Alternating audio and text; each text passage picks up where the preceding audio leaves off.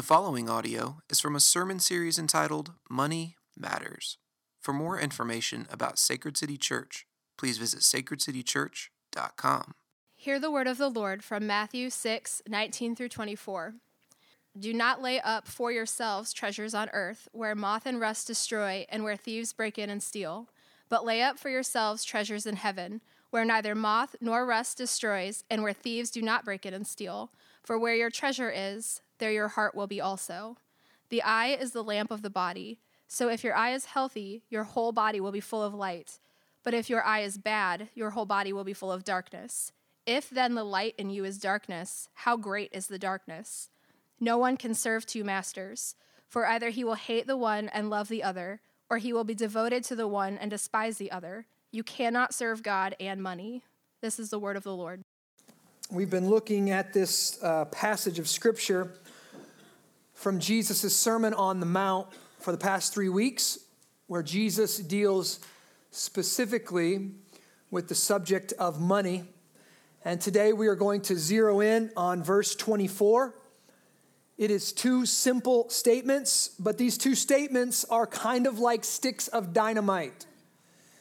Now, it's interesting. If you, no matter what the movies say, if you throw a stick of dynamite and it blows up, um, it really doesn't do much damage. It doesn't really do much. It kind of kicks the dust up and that's it. But if you drill down into the dirt or you drill down into the stone and you place some dynamite down in there, when that thing goes off, it does terrific damage or it can get you you can get you through a mountain that's how we get through mountains that's how we got the trains through mountains and it can do it can make some significant impact and change in your life and these this verse here these two statements by jesus are kind of like that um, if you let them get down into you, if you, if you bring them down into your heart, they can um, revolutionize your entire life.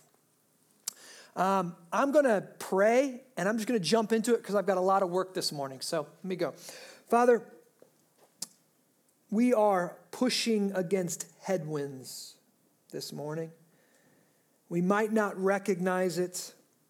We are living in one of the most no, we are living in the most prosperous country and time um, that any humans ever lived in. We are um, the cultural pressures to desire more, the cultural pressures to define our existence by money is real in all of our lives. And we may be aware of it and we may not be. I pray that you would help me open up your word, that Jesus, something he said 2,000 years ago, could be as relevant today as any time. It could speak to us today, can change our life today. We recognize this is because Jesus was the Son of God, came to reveal real life to us. I pray that you would help me preach your word with clarity, with boldness Father, that you would think through my mind and speak through my vocal cords, that it would be all of you and none of me, that you'd get me out of the way this morning, and you would encounter your people through your word, by your spirit. In Jesus' name, amen. Well, we are, of course, in Matthew 6. We're going to look at verse 24 today. One simple verse. I'm not going to recap the past two weeks. You can go back, you can find those sermons on our website. Um, but what we've seen so far is that the love of money poses a very specific and dangerous threat to the person, to the human person, and specifically to the Christian as well. So this morning, I want to answer a really basic question that uh, people are asking me fairly often okay, I recognize I have a problem with money or I have an issue with money or money plays a significant part of my life. So, how can I love and serve God more than money? How can I love and serve God more than money? And I think from our text today, we're going to get three things, three steps. One, we have to acknowledge the competition, okay? Two, we have to experience the grace of Jesus. It's more than just a mental assent or coming to an awareness of something. We've got to experience the grace of Jesus. And third, we have to dethrone the rivals. So that's where we're going this morning. Acknowledge the competition, experience the grace of Jesus, and dethrone the rivals. Now, in our verse this morning, Jesus is zeroing in on the chief issue we have when it comes to money, and it's not what you think it is. Because if I ask you, what's the chief issue with money? Well, simple. I ain't got enough of it. If I had more of it, I'd have less problems. I'd probably have less of an issue with money. No, that's not true. Here's Jesus puts his finger on the problem here when he says this No one can serve two masters. There, Jesus is telling us something very important, and we all must acknowledge this reality. This is step one. If we're going to get free from our love of money, we have to acknowledge this reality. Jesus is saying you are either owned by God or you're owned by money. These are two rivals in competition for our heart, for our devotion. One of those is going to be your master. Now, some of the force of Jesus' statement here is kind of lost on us because of the, in a sense, I'm going to say, the, I don't say this very often. We use the ESV Bible. For the most part, it's a word for word translation. It's one of the best translation modern scholars uh, have, have produced. But here we really lose the force of what Jesus is saying because of the modern translation. What Jesus is actually saying is this you cannot be a slave to two lords. Okay? The word master, so he says that the, the, the Greek word is kyrios, it literally it means Lord. And the, the word serve in that translation is doulos, which means to be a slave. Okay? So they've translated slave as servant and they've translated um, Lord as master. Now, first off, I'm just going to say Jesus here is using a metaphor from slavery. Now, one of the reasons modern translators choose to use the word servants and masters there is because for us, when a 21st century person hears the word slave or slavery, we think of the race based slavery from our own nation's history. And we're repulsed by that. But in Jesus' day, slavery wasn't necessarily what we think of when we hear the word slavery. It was not based upon the color of one's skin. But here is the point. I'm not going to get into all that this morning. Here is the point we cannot miss. Slavery was still about ownership. Now you could get into slavery from all kind of things. They, the Romans would take prisoners, they would conquer a nation and take prisoners and bring them back. Uh, historians tell us 20% of the Greco-Roman world were slaves, right? You could also become a slave because you couldn't pay your debt. There was no bankruptcy, right? There was no just put it on the credit card. If you couldn't pay your debt, you would sell yourself into slavery to pay off that debt. And when, while you were a slave, you were owned. You were owned. It wasn't a, just a service thing. now, when we hear Jesus say, you cannot serve both God and money, I think many people, and especially the American church, say, Sure, I can. Watch me. You can't serve both God and money. Watch this. Six days a week, we serve money. One day a week, we come and we serve God. Now, the reason we can say that, we probably don't say that, we can live that way is because we don't understand that Jesus is talking about ownership and slavery and not just offering service to someone. Jesus is not saying, like kind of like serving God and serving money, he's kind of like having two, two jobs and two different bosses. And as long as they're willing to work together, sure, you can make them both happy and do, do the job, right? I work days here, I work nights here, no big deal. These two bosses both are happy. No, what Jesus is saying is you can't be a slave to two lords. You can't be owned by two separate masters. You can either be owned by God or you can be owned by money. And once you fully understand the requirements of a Lord, of a master, you realize that you cannot obey more than one at one time, right? They're totalitizing. Is that the right word? I don't know. I just came up with it. Both of them require total obedience, right? If you got two bosses that say, I want you here at 8 a.m. on Monday morning, uh oh, I got a problem. They both are demanding me to be there at 8 a.m., right? I have to do what? I have to please one and make the other angry. And that's exactly what Jesus is saying here. He's saying,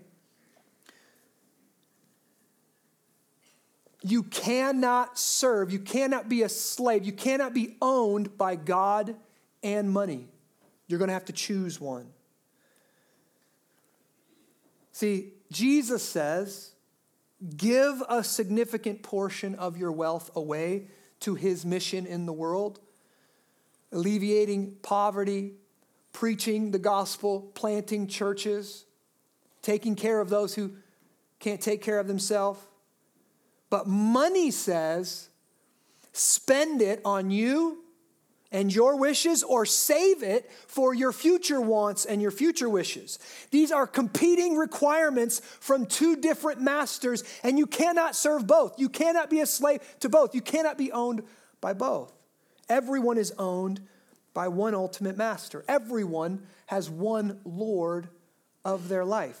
If it's money, and it's interesting, Jesus doesn't use the word money, he uses this, this word mammon. If you've ever heard of this word mammon, and mammon means wealth, possessions, it's all of it. And he kind of personalizes it. He kind of names this rival God as mammon. If it's God, if God is your master, then you are a slave. Now, I know we don't like this. We bristle against it, we push against it. You're a slave to Jesus. Now, let's ask ourselves well, I don't think I'm a slave to money. Well, let's just see. How does money enslave us? Well, money primarily enslaves us in two ways through desire or worry. Desire is really easy to see. I want something I don't have, and I need money to get whatever it is that I desire. And so my desire, that my desires are constantly evolving, constantly changing, constantly increasing. And I so therefore I constantly need more and more money. This keeps me focused on money. I love money because it promises to give me the things that I most desire. Now listen, people who love money are those who find themselves daydreaming and fantasizing about new ways to make money new possessions to buy, looking with jealousy on those who have more than they do. Now, typically, not always, but typically, those who are ruled by their desire for money are typically spenders. They find it incredibly hard to say no to their desires for something new or for the newest experience. This is kind of epitomized by the, the modern philosopher Ariana Grande. I see it, I like it, I want it, I get it. That's for my son this morning. But money also, have you heard, uh, have you ever heard a more vain song? Really? We should, that really should like, when you hear that, you should really go, oh, that's my generation, right? But money, listen, Desire is pretty easy to name, it's pretty easy to see in other people, not so easy to see in ourselves. But money also, here it is, enslaves us through worry, through anxiety and fear. It's not a coincidence that if you're reading Matthew 6, um, the passage that immediately follows this text that we're reading this morning Jesus says this, therefore, that means everything he said before matters now. Therefore, so you cannot serve both God and money. Therefore, I tell you, do not be anxious about your life, what you will eat or what you will drink, nor about your body or your clothes. Jesus is saying if you are mastered by money, you will look to money to save you from the difficulties of life. You will most likely be a saver.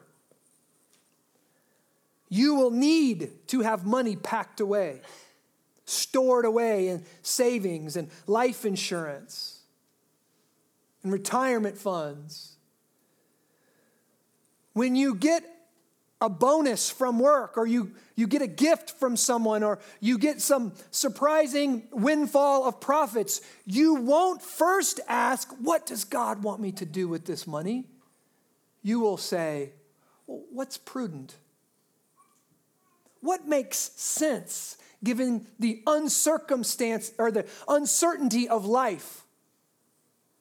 Well, what always is prudent, what always makes sense to you, is to hide that money away, put that money away for a rainy day.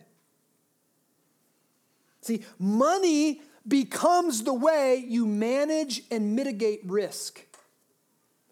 You are afraid of what might happen to you in the future, and you look to money as your Savior. You trust in money to protect you, and therefore you become a slave to money. It's what you love, it's what you trust in, and it's what you serve. You become a slave. Slaves of money look to their money, to their possessions and wealth for their meaning, for their security, for their purpose, for their value, for their identity. And mammon tells me who I am, tells me you are a success, you are valuable. Look how much you have. Mammon tells me, I'll keep you safe, I'll protect you. Mammon tells me what to do, how to live, what neighborhood I can afford, what car I can drive, what school my kids can go to. Mammon tells me who I am. Now, what does that mean? That means money, mammon, is my master. I am actually a slave to mammon. If you took away my money, who would I be? I wouldn't know how to define myself. Now, just to kind of state the obvious, maybe it's not obvious, money is a horrible master. First off, it never delivers on its promises. It says it will make you happy after you spend it, but it only gives a momentary blip unhappiness at best, right?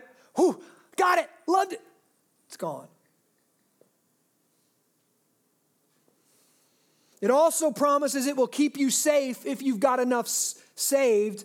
But can I ask you, especially those who are savers in here this morning, when is enough ever enough? Honestly, one accident, one lawsuit, one sickness one downturn in the economy could be enough to wipe out your entire savings. So, when is it enough? When can you really mitigate the risk of life? And obviously, that money does nothing with your impending death that's on the horizon. Can't keep that back. See, money is kind of like Pharaoh in the book of Exodus, right? Horrible slave master who always demands more and always provides less and less and less comfort, security, meaning, purpose. And it always, for those who are enslaved to money, when I'm talking to them, one of the most common things I hear from them is, I'm just exhausted. I just don't know if I can keep it up. I have to keep the overtime coming because I've overspent. I have to keep reaching. I have to keep striving. I have to keep saving. I'm just not there yet. and they're just worn out. And this is the refrain of our anxiety ridden society. We are worn out and exhausted because we're a slave to a cruel master, mammon. So, what are we to do if we can acknowledge that we are slaves to money? So, first, we have to acknowledge the competition. God and money are in competition for our heart's devotion, for our heart's worship, for our life. We can't be a servant or a slave of both. So, what are we going to do? How do we, if we recognize, you know what, I think I am a slave to money, how do I get free from this? Well, it just so happens that in Luke's gospel, and that's where we're going to go next, Luke 19, in Luke's gospel, we get to see a man who was a slave of money, but he gets set free. And the interesting thing here is, he doesn't become free in the sense that now he's free to be his own master. No, that's actually not even humanly possible. Everyone is a slave to whatever it is that's ruling their heart. Our utmost desire of our heart becomes a slave master. So there is no one who's ultimately free. You can only change masters. Which master will you serve? The key is to have a good master, a kind and benevolent master. And that's exactly what we see in the life of this guy named Zacchaeus. So if you've got your Bible, go to Luke 19. And unfortunately, many of us probably know the story of Zacchaeus, but we probably missed the point of the story of Zacchaeus, okay? I know a wee little man was he, right? But that's not the point of the story, right? Short guys, Jesus loves short guys too. Praise God, right? No, that's not the point of the story. All right? Luke chapter 19, verses 1 through 10. Jesus entered Jericho and was passing through. And behold, there was a man named Zacchaeus. He was a chief tax collector and was rich, period. Okay, we need some background information. Tax collectors were, listen, I've heard preachers say they're kind of like IRS agents and nobody really likes the IRS. Okay. Well, kind of, but way worse. Tax collectors were actually collaborators with the Roman occupational forces. So Rome took over, conquered the Jewish people, right? And now it's the Greco Roman world, and the Jews were sub- a subjugated people with limited rights within this Greco Roman rule, but they were under Greco Roman rule and oppression. Rome, when they conquered Judea, as a way of subjugating the colonies, as a way of keeping them weak and dependent so they couldn't rise up and become their own nation again, right? They levied deliberate and huge, just crippling taxes, taxing away most of their income. Not just like 20, 30%, but most of their income. They wanted them to be dependent upon Rome. Now, what happened was this guy, Zacchaeus, was a Jew who became a tax collector. That, what we're meant to see there is this guy was literally selling his soul for money. He was selling out his people, the Jewish people, for the Romans. Now, any Jew who became a tax collector was saying, I want to be rich so bad that I will get rich at the expense of my people. I will get rich at the expense of my community, of my nation, of my friendships, of my relationships. I don't care about how it hurts my people. What I care about is getting rich. I care about making money. Tax collectors literally sold their soul for money. Think of a, almost like a Ponzi scheme, or think of somebody that's trying to sell you something, they're trying to manipulate you. They don't care that they're going to sell this thing to you and it's not going to come through, it's on its promises, and you know, and it, you're going to be upset and that's going to damage the relationship. They don't care. They just want to make the buck. That's what tax collectors did. So Zacchaeus was a slave to money. Zacchaeus was enslaved, money was his master. Now, listen, that is more important to the story than his height. See, we keep let's keep reading. I'm going to show you. The height was an issue, but let me show you why. Right? All right, he was a chief t- tax collector and was rich. Guy was rich. Now I'm going to let you know most of us, probably 99% of us in this room, compared to the world population, we are rich as well. Okay? Let's keep going. And he was seeking to see who Jesus was. But on account of the crowd, he could not because he was small in stature. Okay, okay, his height's a problem. Now here's the deal. Here's the deal. You're in a you're, you're at a concert, right? You're everybody's trying to get close to the stage. Now, if you're taller and a sh- and a little kid or a short person walks up, you let them through. You let them get in front of you. Why? Because if he's here and you're here, you see it's not a problem to you right? The short guy goes, Hey, man, I'm short. Let me in. We're like, All right, go ahead, go get up in there. You're not bothering me because you're shorter than me, right? His height was a problem. He couldn't see from behind. But the real problem was he couldn't go up to people and go, Hey, man, can I just get in? Can I get in the front? I can't see. Why could he not get in? Why could he not ask? Because everyone hated him. That's why. Because he was a tax collector and he was rich and he was scamming his people for their money. And so people despised him. Later, we see when he has an encounter with Jesus, they're mad that Jesus goes to this guy's house because, quote, he was a sinner.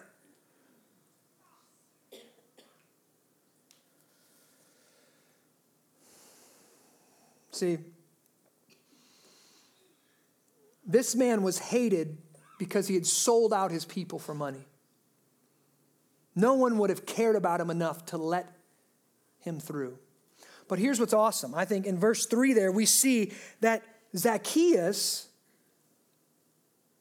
though he was a sinner and he was worshiping money, he was living for money, he was a slave for money, he was, quote, seeking to see who Jesus was. What's awesome here is Zacchaeus is looking for a new master. The world says that money is an excellent master. It gives you what you desire and it will keep your anxiety in check. But anyone who has it and anyone who is willing to actually look at their heart knows that that is a lie. Zacchaeus realized that. He had done whatever it taken, take, took, take, whatever. He, whatever that is. He had done, he did whatever it takes to get money. And he wasn't satisfied. He was separated from his people. He didn't have relationships with his, with his people. He wasn't fulfilled. And so he went looking to see who Jesus was. He went looking for a new master, right? And what we see later, and this is kind of a piece of the story, he was willing to do embarrassing and unbecoming things to get a glimpse of Jesus. Verse 4 So he ran on ahead and climbed up in a sycamore tree to see him, to see Jesus, for Jesus was about to pass that way. Okay? This is the story we all know and love from the flannel graphs in Sunday school. Wee little man climbs a tree to get a glimpse of Jesus. But the real point of the story is not the fact that Zacchaeus is short, nor that he climbed a tree to see Jesus. The real point of the story is that Jesus had already chosen him, a money worshiping sinner, a man who is enslaved to money. Look at verse 5. And when Jesus came to the place, he looked up, I love it, and said to him, Zacchaeus, hurry and come down, for I must stay at your house today. Zacchaeus hurried and came down and received him joyfully. And when they, that's the crowd, that's the religious people, when they saw it, they all grumbled. Jesus has gone to be the guest of a man who is a sinner. Now, what's interesting here, look at verse 9. I'm going to skip a little section, but we're going to come back to it. Verse 9. And Jesus said to Zacchaeus, Today salvation has come to this house. Now, what's interesting here is in verse 5, Jesus says, Today I'm coming to your house. And in verse 9, he says, Today salvation has come to your house. Do you know what he's saying? He's saying, Listen, money says, Lay down your life for me and I will save you. I'll save you from boredom and I'll save you from the fear of the future. Just serve me. It's all about what you do. Like any other religion, every other religion is if you obey me, I will bless you. Okay? You obey me and I will bless you. But Jesus does something completely backwards, completely opposite of every other religion. Jesus says, You're not saved by anything that you do. You're saved what I, by what I do, by what I'm going to do. I'm coming to your house, and with me, salvation comes with me. See, every other religion points at something and says, Do that to be saved. Every religion of the world, that's all they say. Here's a list of things. Here's a God to worship. That's your path. Follow the path and you'll be happy. Jesus has the audacity to come and say, You want salvation? It's right here. I am the way and the truth and the life. No one gets to the Father except through me. Today, salvation will come to your house. Now, what's interesting is this is a man who's worshiping money, and Jesus says, Today, salvation's coming to your house. That Jesus takes the first step of salvation. Jesus pursues notorious sinners. He doesn't say, There's the way to God.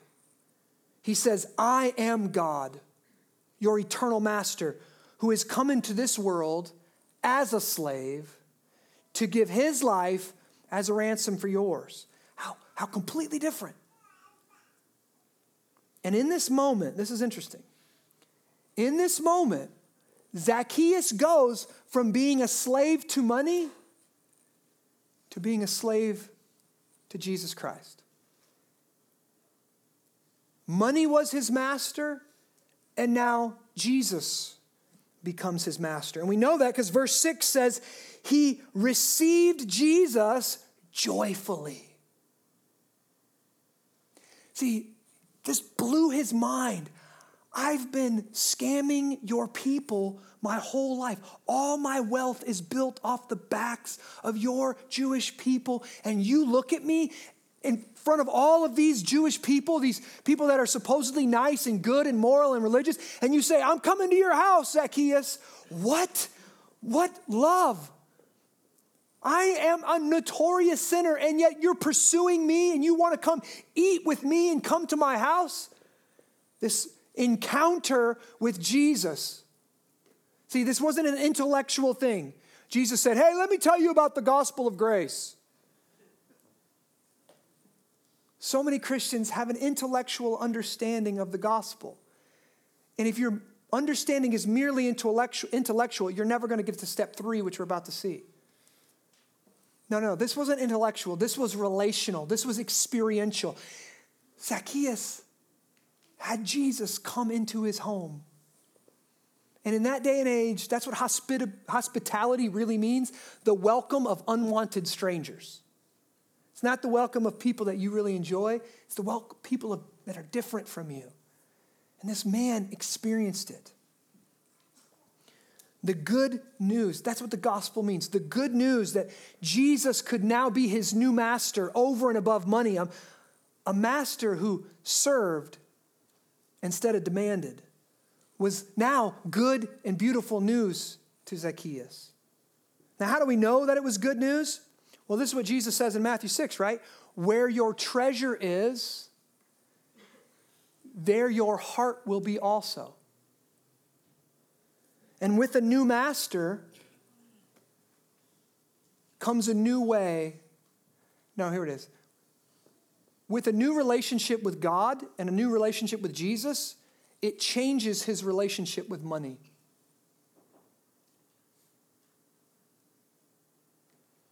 Jesus, if Jesus is our Lord, he puts money in check.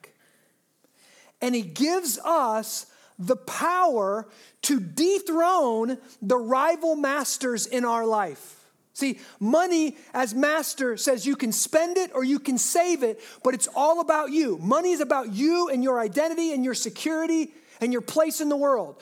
Jesus as master says, yeah, spend some and of course save some, but more importantly, give a large portion away to my work in the world. And look at verse 8. First off, pause. The Sermon on the Mount is most entirely about this one scripture. They'll know you by your fruit. Everything else is kind of out of that. Here's what a Christian is going to look like. Here's what a person who believes the gospel, this is what they're going to look like. Jesus is telling this story to give us a picture of what it looks like to have your heart changed by the new master, by Jesus Christ, in relationship with money. Look what he says, verse 8. And Zacchaeus stood and said to the Lord, Behold, Lord, the half of my goods I give to the poor. I love this. And if I have defrauded anyone of anything, I restore it fourfold. In other words, he's saying, I owe a lot to a lot of people, and I'm going to repay it fourfold. Now, what's going on here? Zacchaeus was a lover of money, was a truster of money. He worshiped money. As Jesus encounter with him changed his heart. That changed his relationship with money.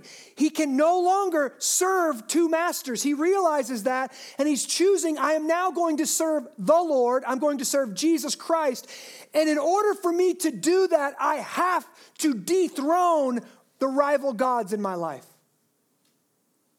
I have to dethrone the God of money and my life. And how, do you, how do you dethrone money? You give it away. It's the only way. Tim Keller says this if you live for money, you're a slave. If, however, God becomes the center of your life, that dethrones and demotes money. If your identity and security is in God, money cannot control you anymore through worry or through desire. Money just becomes money. Now, here's the question for us this morning If I can diagnose my own heart, if I can ask this question of myself who is my Lord?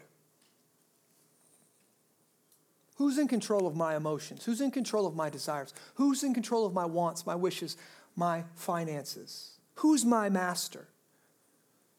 It's easy to answer, honestly. It's who do you love, trust, and obey above all others? Is it the bank account? If you can, if you can be honest, many of us will see that it is money. Jesus was putting his finger on our problem, the deepest wound of our soul, the deepest issue of our soul.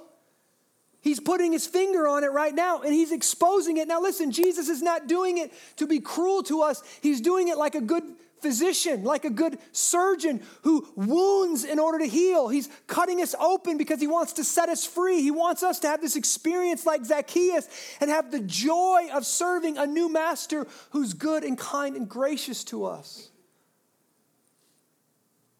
See, the good news for us, if you look at your life and go, okay, let's be honest, let's be real. My God is money. I'm a slave to my money. The good news for us is that this text tells us Jesus came for us. He came to seek and save the lost. Jesus literally gave his life to set us free from the controlling power of money, to set us free from that master. And we see that Jesus pursued and came after and chose Zacchaeus before Zacchaeus had done anything to deserve it. Jesus says, I'm coming to your house today. The reality is, Jesus is pursuing you right now. But, but the truth of the matter is, we cannot serve both God and money. Jesus is the only master who gives more than he demands. Every other master says, You must die for me. You must give it all to serve me, total devotion. Only Jesus comes to us. Jesus says, Today I'm coming to your house. Jesus is the only master who dies to set us free from all our false masters. Now, here's the question I ask Can you feel that this morning?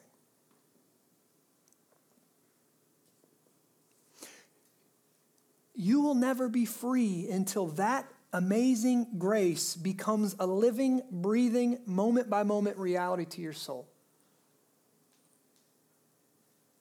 That Jesus, yeah, he looks at your house and he sees your idolatry, he sees your sin, and yet he says, Hold on, I'm coming to you and let's fix this. Let me heal you.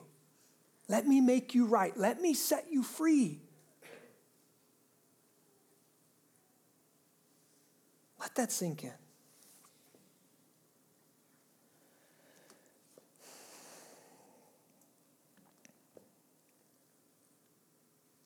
Now, here's the thing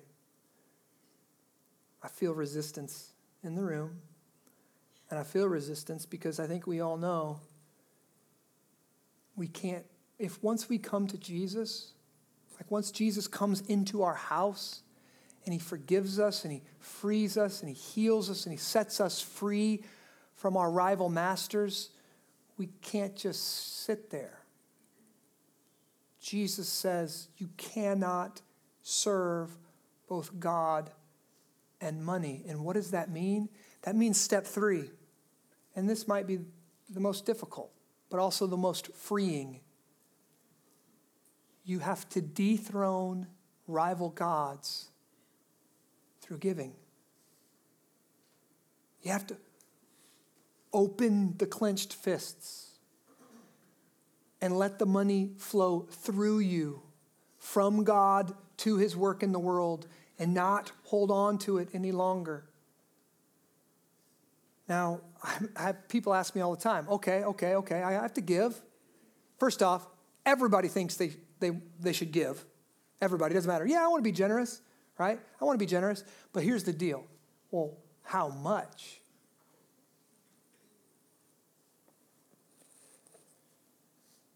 And it's true that nowhere in the New Testament is it commanded anywhere that you are to tithe, give 10%.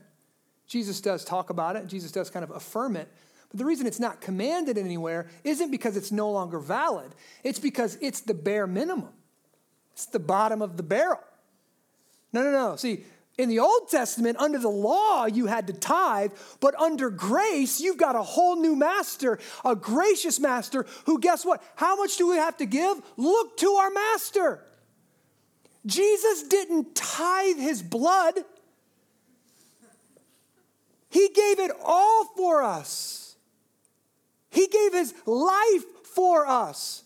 No one with a working knowledge of that could say, Well, how much does he want to take from me? What?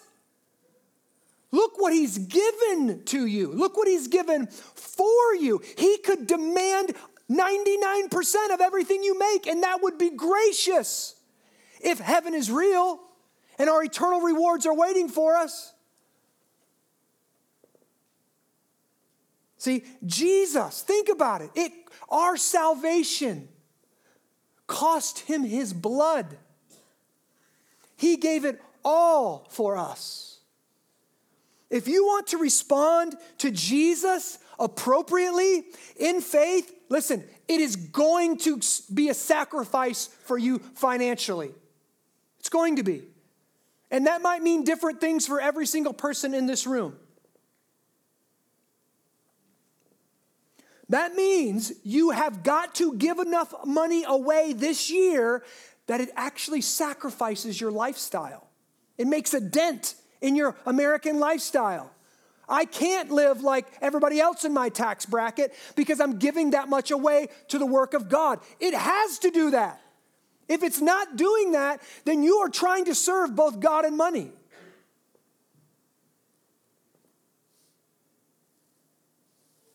If you're trying, if you can keep up with the Joneses in your tax bracket, then you have not dethroned money. You're still trying to serve God and mammon. If you don't give enough money away that it really makes a difference in how you live your life and your lifestyle, then you haven't dethroned money as your master and you're not really responding to Jesus as he's responded to you. Now, who is this directed for? Many of this, many times this is directed for the religious among us. The ones who have been taught since little kids to tithe and give their 10%, and we give it, and, and we've just learned to live on 90, and it's not really that big of a deal to us anymore.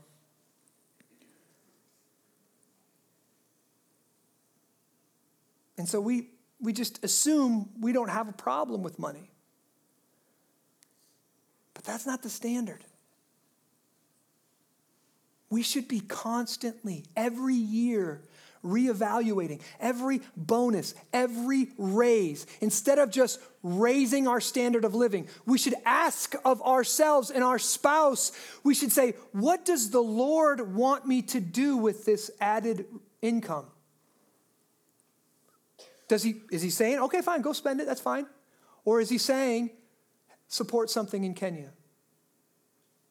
Plant a church, support a church planter, give to the poor. American Christian, if every dime that comes in to your hand, if you don't ask that question, that question of your own heart, then you might be trying to serve two masters simultaneously.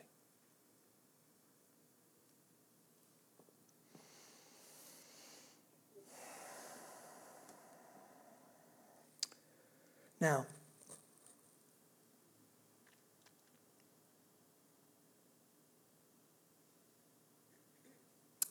we can't do this without two eyes on the face of Jesus Christ. See, this isn't just like a deal for salvation. Okay, I give 10% and he gives me salvation. No, no, no, no. This is, I look on the face of Jesus Christ who lived for me, who bled for me, who died for me, who rose for me, who sent the Spirit for me, who's securing a home for me in heaven and the new heavens, the new earth, where I'll enjoy him for eternity. And if I don't stay fixated on that reality, right, I can never be free to give for my money to be money. And it, okay, God, whatever you want, I'll send it to. Wherever you want me to send it, I'll send it to. Soon as my eyes come off of Jesus, typically they land on me, my effort, my money, my security, my meaning, my purpose, my value. And so this morning, first off, if you're not a believer in Jesus Christ, I ask that you just look to Jesus. Look that he's a guy that goes to notorious sinners, that he, he's willing to get into your mess. He's willing to come to you and give grace to you. And he came to this earth and he bled and died for us to give us salvation. But also, that is going to require something from us after the fact. That is going to require something from us. We cannot serve both God and money. And for the Christian who's already a believer, as you come here down to this meal this morning, you're taking the bread that represents the broken flesh of Jesus Christ. That's what he did for you. And the wine is his blood that was poured out for you. He gave it all for us this morning. And when you're coming and you're partaking, you're remembering that because to live like a Christian, it, we have to be constantly fighting to remember that this morning. So I want you to realize you're coming to a Savior who already came for you, who already died for you, who already bled for you this morning as you're eating the meal. Father, I thank you for the work that you're doing in here. It is not an easy work. We don't even realize how enslaved we are to money. It's just the air we breathe in this society. And so a sermon like this can be just a slap in the face, Lord. But I pray that they would see it from you, they would hear it from you, the one who's gone before them, the one who's already done what you're asking us to do, and that's to lay your life down as a sacrifice for others. I thank you for this, and I pray that you would change hearts even now. And for those of us who are battling, we realize the competition and its warfare and its fight.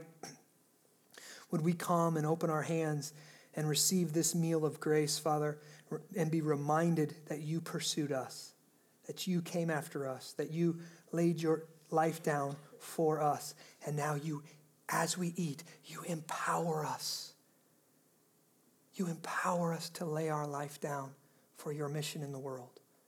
Would you do this for your glory and our good? In Jesus' name, amen.